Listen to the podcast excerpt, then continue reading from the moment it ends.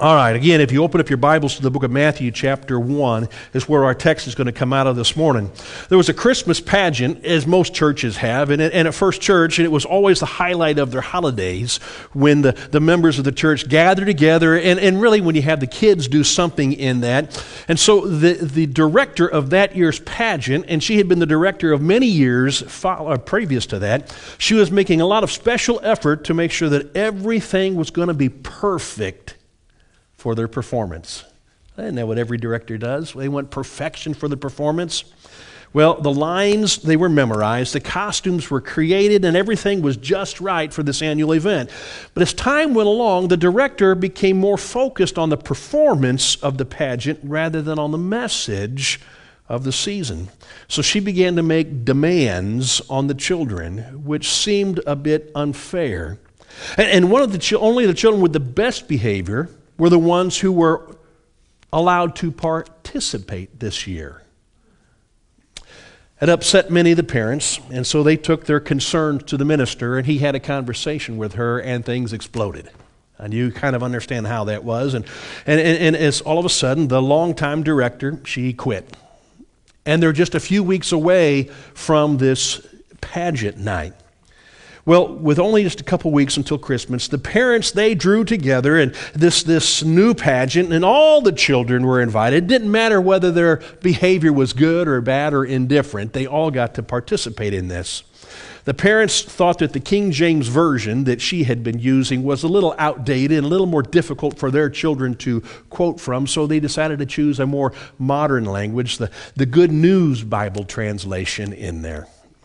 Well, on the night of the pageant, all was going really well until the narrator came to the part about Joseph finding out that Mary was with child. Is normally how it goes, but instead he read pregnant. Well, that began to unleash a mass hysteria with the kids listening to that word, and they started laughing and giggling, and everything just began to fall apart until finally you had some that were forgetting lines and others were forgetting to go on stage, and all that just kind of just destroyed it. The former director had that look on her face. I told you so, all right? But then something interesting started to happen. Those unruly boys that she wasn't going to let participate, they were now the shepherds in this new program. And in the middle of all that, they got up and they headed over to her. And they asked her if she would have the closing prayer. And they gave her some gifts and a little basket of goodies and thanked her for everything she had done up to that point. And it changed the whole atmosphere of that evening.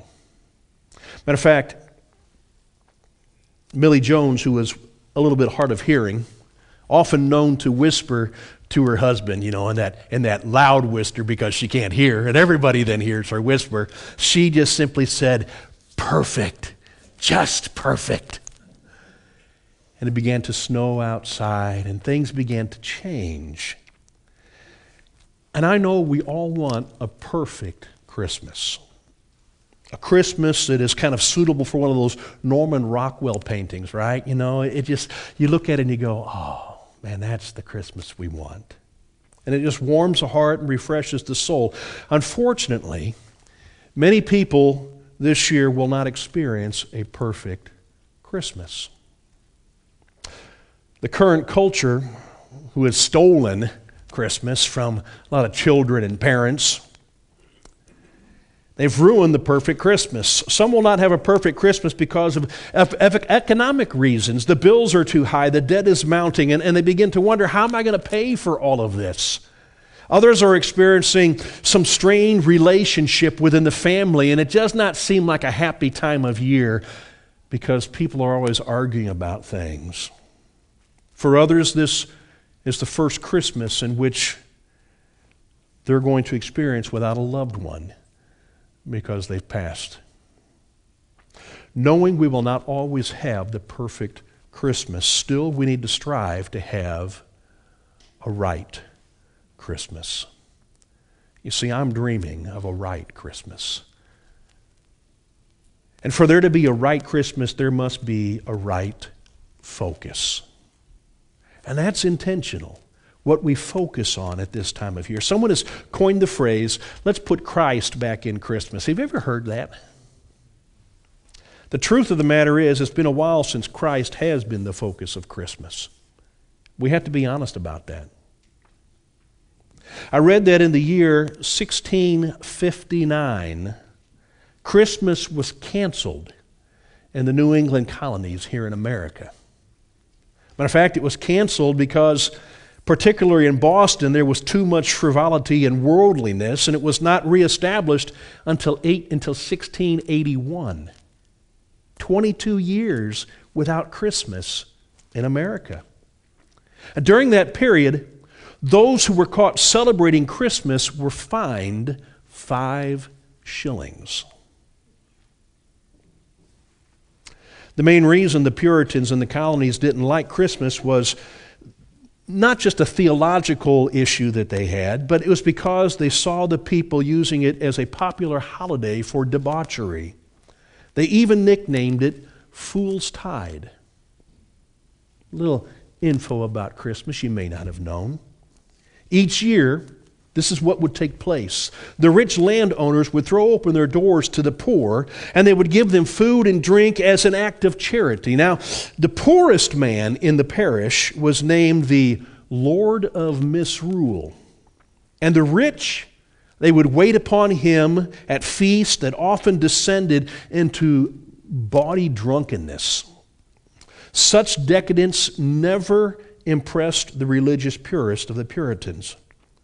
Matter of fact, Hugh Latimer, who was a 16th century clergyman, he said this, "Men dishonor Christ more in the 12 days of Christmas than in all the 12 months besides." And we think we've got a problem with Christmas? You see, not much really has changed, really, in the last 400 years.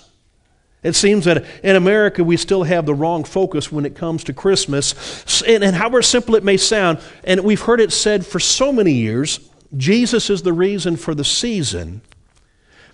But I want to ask you a question. Is that really true? Is Jesus the reason for the season of Christmas? So I want to take you on a journey today. Let's look at our text in Matthew, and we might begin to discover the true focus of Christmas.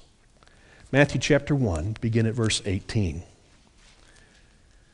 Now the birth of Jesus Christ took place in this way. When his mother Mary had been betrothed to Joseph, before they came together, she was found to be with child from the Holy Spirit. And her husband Joseph, being a just man and unwilling to put her to shame, resolved to divorce her quietly.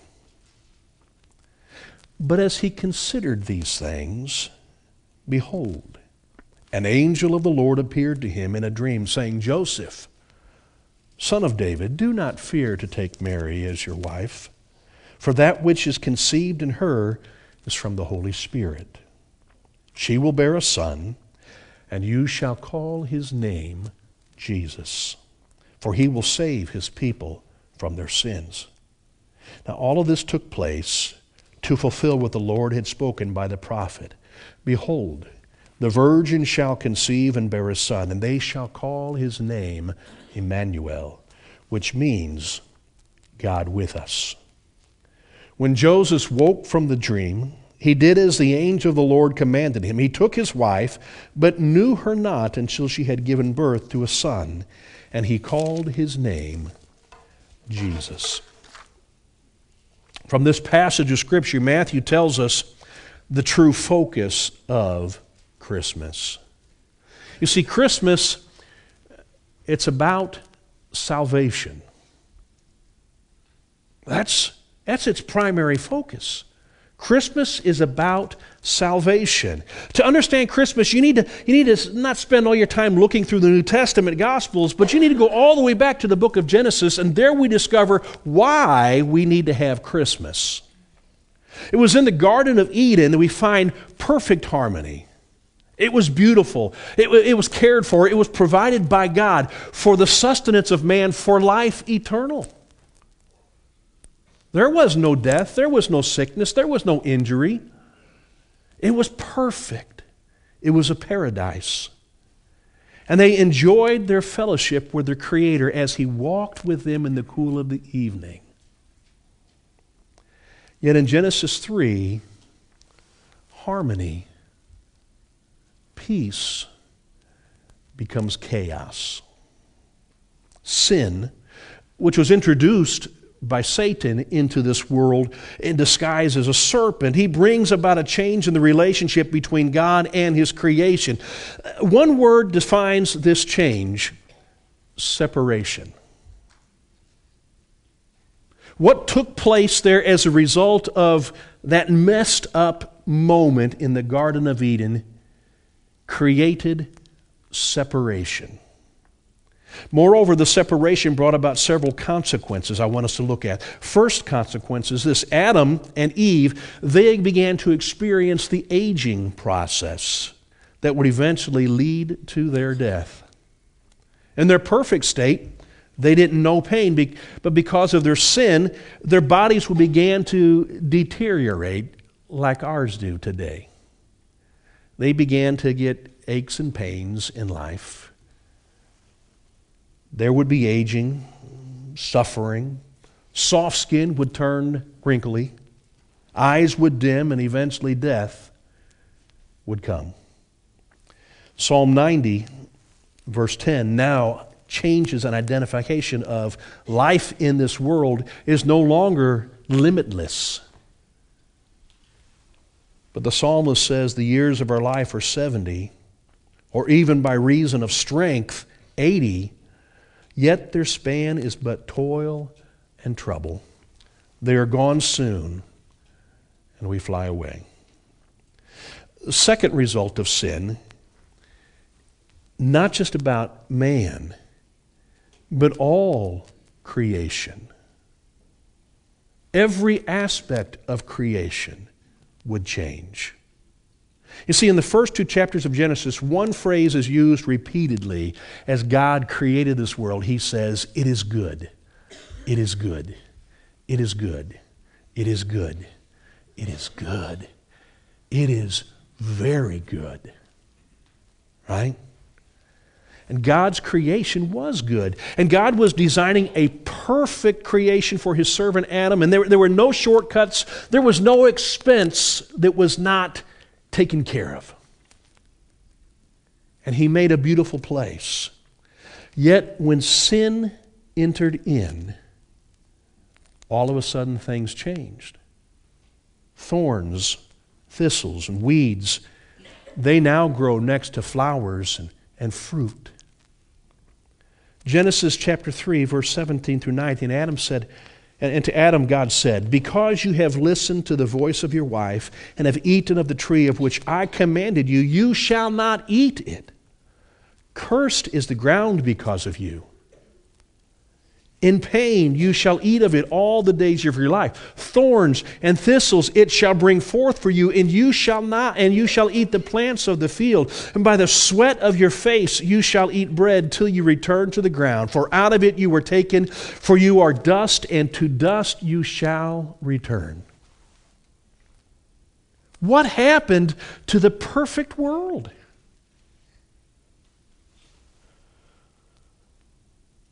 Paul tells us in Romans chapter 8, verse 22, "For we know that the whole creation has been groaning together in the pains of childbirth until now."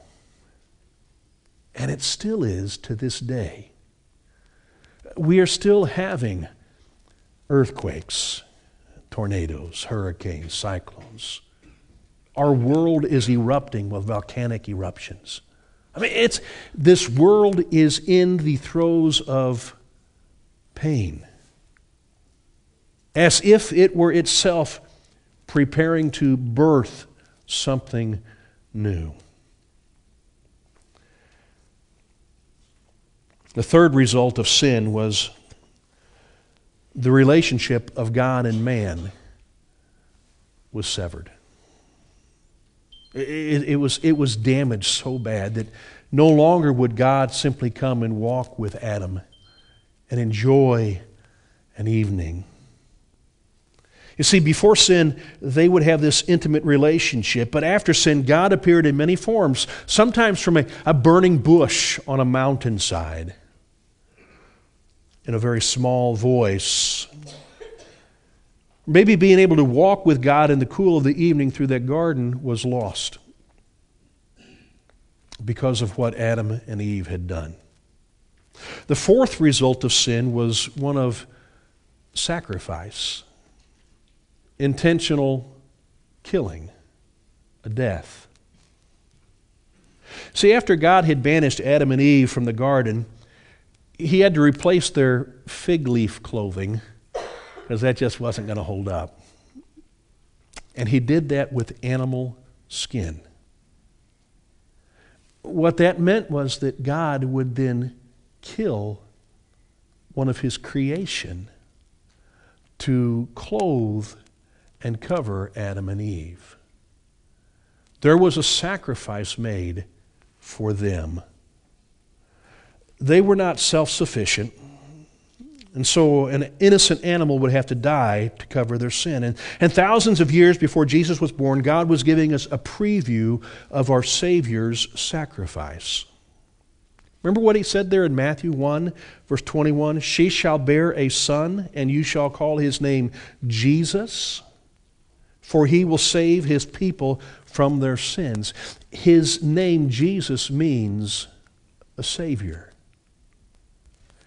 And he is going to save his people from their sins. And since that first sin in the garden, sacrifice has been necessary to protect man from the wrath of God until Jesus. God even established a special sacrificial system with the people of Israel so that every year their sins would be kind of rolled back so he would not have to deal with them. But there was an animal that was sacrificed as a result, as an atonement for their sin each and every year. Matter of fact, let's go to the book of Hebrews and understand a little bit more about this sacrifice and why it's so important. In Hebrews chapter 10, beginning at verse 1, for since the law has but a shadow of the good things to come instead of the true form of these realities, it can never, by the same sacrifices that are continually offered every year, make perfect those who draw near. Otherwise, would they not have escaped to be offered, since the worshipers have once been cleansed, would no longer have any consequences or consciousness of sin. But in these sacrifices, there is a reminder of sins every year. For it's impossible. Did you catch this? It is impossible for the blood of bulls and goats to take away sins. Consequently, when Christ came into the world, he said, sacrifices and offerings you have not desired, but a body have you prepared for me. In burnt offerings and sin offerings you have taken no pleasure. Then I said, behold, I have come to do your will, O God, as it is written of me in the scroll of the book. And when he said above, you have neither desired nor taken pleasure in sacrifices and offerings and burnt offerings and sin offerings. These are offered according to the law. Then he added, behold, I have come to do your will. He does away with the first in order to establish the second. And by that we will have been sanctified through the offering of the body of Jesus Christ once for all. And every priest stands daily at his service, offering repeatedly the same sacrifices, which can never take away sins.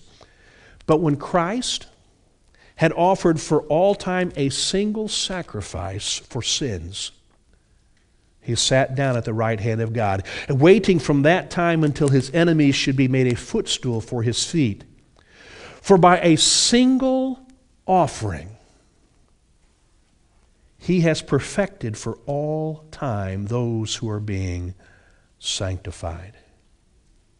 You see, our sin that allowed God to show the full extent of his love, it's evidenced in this sacrifice of Jesus on the cross. Understand, when we say that Jesus is the reason for the season, that's only partly true. You and I are the reason for this season.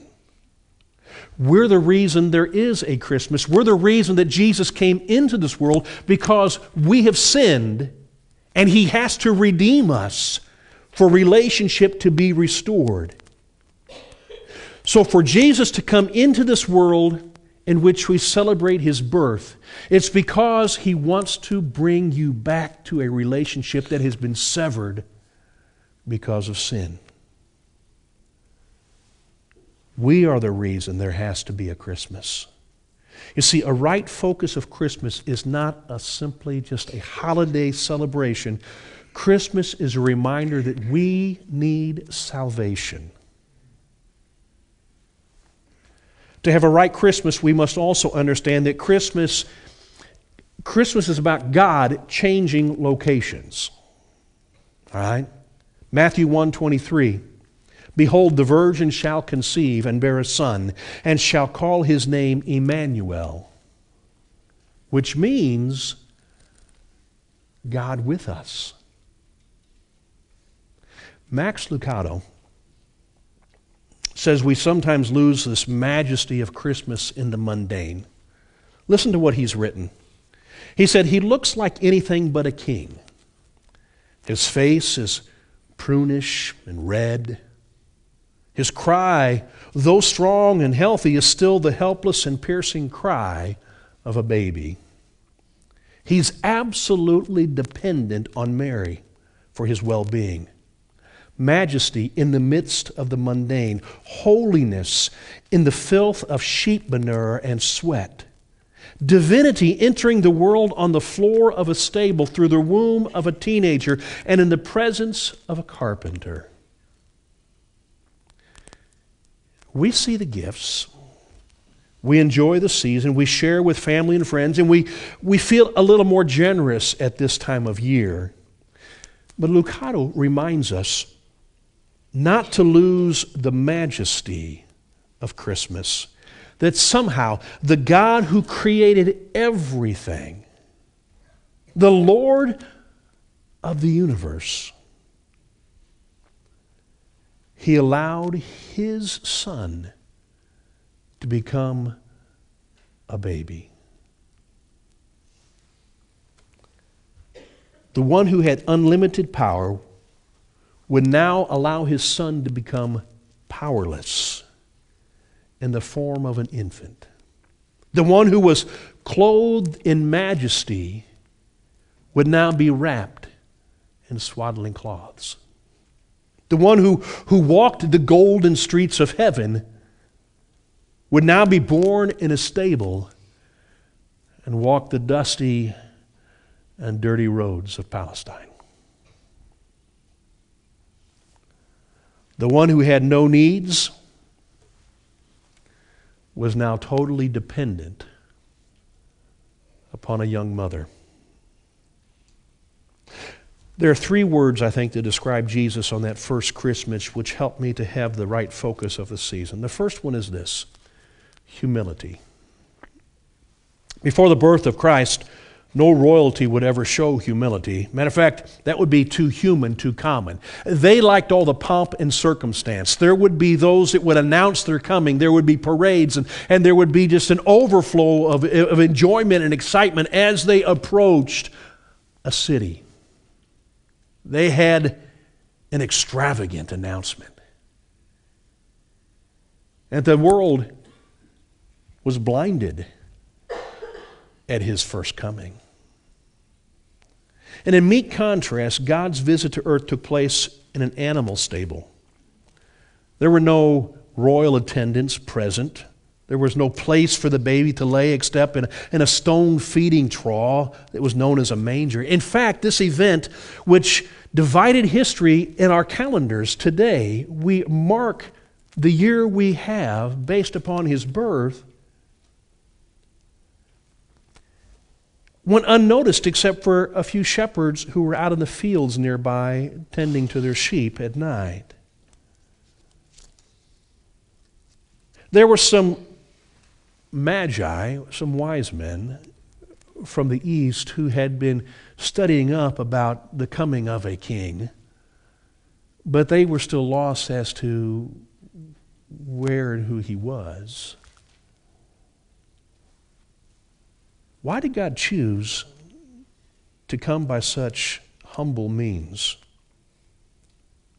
I mean, God was teaching in that first Christmas, regardless of your stature in life, that he wants to have a relationship with you.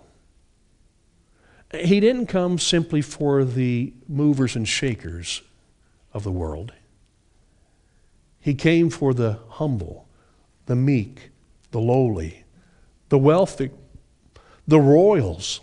He came for everybody.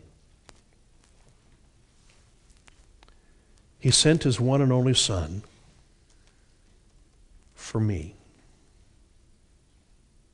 He sent his one and only Son for you. You have to understand that. It doesn't matter about the rest of the world. If you were the only one who was a sinful person, he still would have come.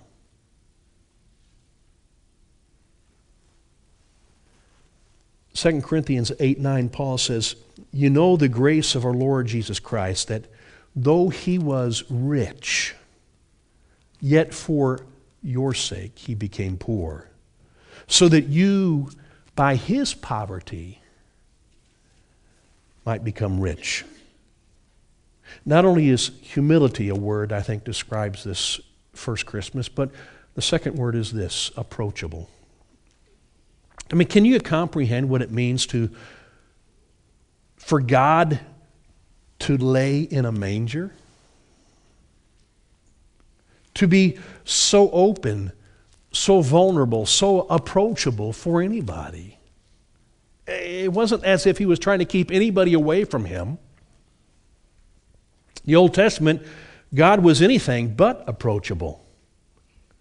You dare not approach unless you did it on his terms. You see, in the Old Testament, we see that when Moses came upon that burning bush, God commanded him to take off his shoes, his sandals, because they were dirty, and the ground upon which he was standing was holy, and he had to bare himself. Isaiah tells us when he was brought into the throne room of God, he cried out in Isaiah 6:5, "Woe is me, for I am lost. For I'm a man of unclean lips, and I dwell in the midst of a people of unclean lips. For my eyes have seen the King, the Lord of hosts." The Jewish children, they knew the lessons well. Don't touch the Ark of the Covenant or you die. If you go into the Holy of Holies, you may not come out. They knew. God is not just, saddle up to me, buddy, and we're going to have a conversation. He was only approachable on his terms. And we dare not take it any other way. However, on that first Christmas, what could be more approachable than a newborn baby? They're not going to threaten you. They're not going to do anything to you. Have you ever noticed how people react around a new baby? I mean, everything about them changes, doesn't it?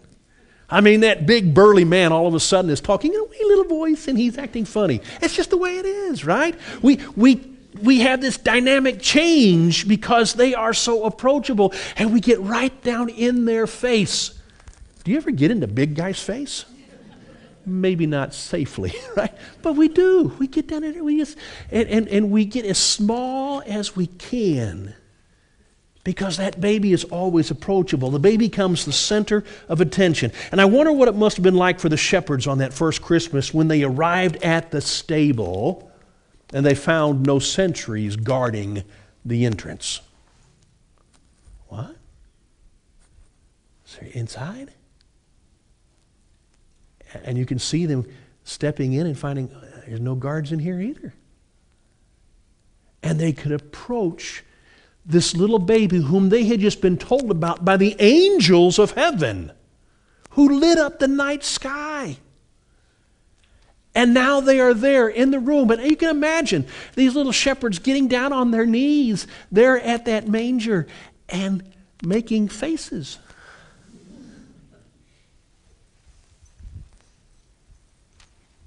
He's approachable in a way that he never was before. See, C.S. Lewis, he said, Christmas is the time when the Son of God became man so that men may become the sons of God.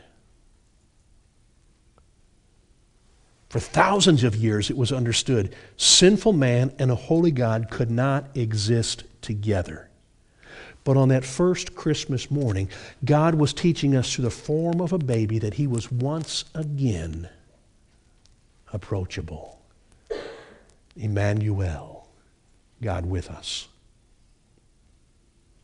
The third word I think that helps draw our focus is the word courage.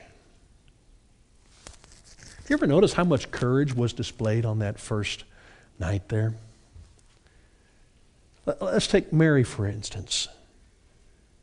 She would give birth to the Messiah, the Son of God. And she knows that this is his baby, conceived in her some miraculous way by the Holy Spirit. And for her to say, okay, as you wish, I'll do it, whatever. See, her only explanation here is that God has done this. And this God who had not spoken to Israel for 400 years. You talk about silent. Man, this was not a silent night because God broke the sound barrier coming in that night. He was now going to communicate in a way he had never communicated before. And it had to have been terrifying. And yet this young teenage girl, man, she had to have courage to say, okay, God, have it your way. Joseph, he's going to have to take care of Mary. And not only Mary, he has been given in his hands the care and the provision of the Son of God. I don't know about you, but I would be extremely nervous about that. I would be making excuses as to why it ought to be somebody else. But Joseph, he also says, I'll do as you ask. And the only assurance he has is that the angels told him, this is good, and you can do it. But the most courageous person had to be that baby Jesus himself. Listen how Paul describes this in Philippians chapter 2, verses 5 through 8. He says, have this in mind among yourselves, which is yours in Christ Jesus, who, though he was in the form of God, did not count equality with God a thing to be grasped, but he emptied himself by taking the form not of God, but the form of a servant, being born in the likeness of man, and being found in human form, he humbled himself by becoming obedient to the point of death, even death on a cross. wonder what must have been like for our Savior to have experienced hunger, pain, rejection, humiliation. Christmas Carol, Away in a Manger, gives us the idea that that manger was a very safe and stable place for the baby. But in truth, by becoming a baby, he exposed himself to all the frailties of humanity, including death. So why did Jesus show so much courage in coming like that? Simply put, he loves you. He loves you. And I think he would face 1,000 deaths because of his love for you. Courageous, loving.